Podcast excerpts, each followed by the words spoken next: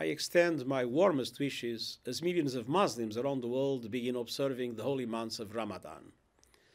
This will, of course, be a very different Ramadan. Many community activities will naturally be affected by measures to combat the COVID nineteen pandemic. Meanwhile, many people in conflict zones will once again be tragically marking these months with war and insecurity all around. I recently called for an immediate global ceasefire to focus on our common enemy, the virus. I repeat that appeal today, recalling the words of the Holy Quran, and I quote, "And if they incline to peace, then incline to it." Ramadan is also about supporting the most vulnerable.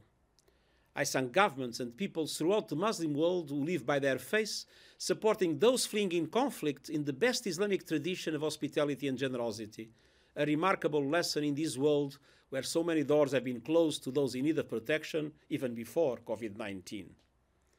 Once again, my best wishes to all for mercy, solidarity and compassion in these trying times. Ramadan Karim.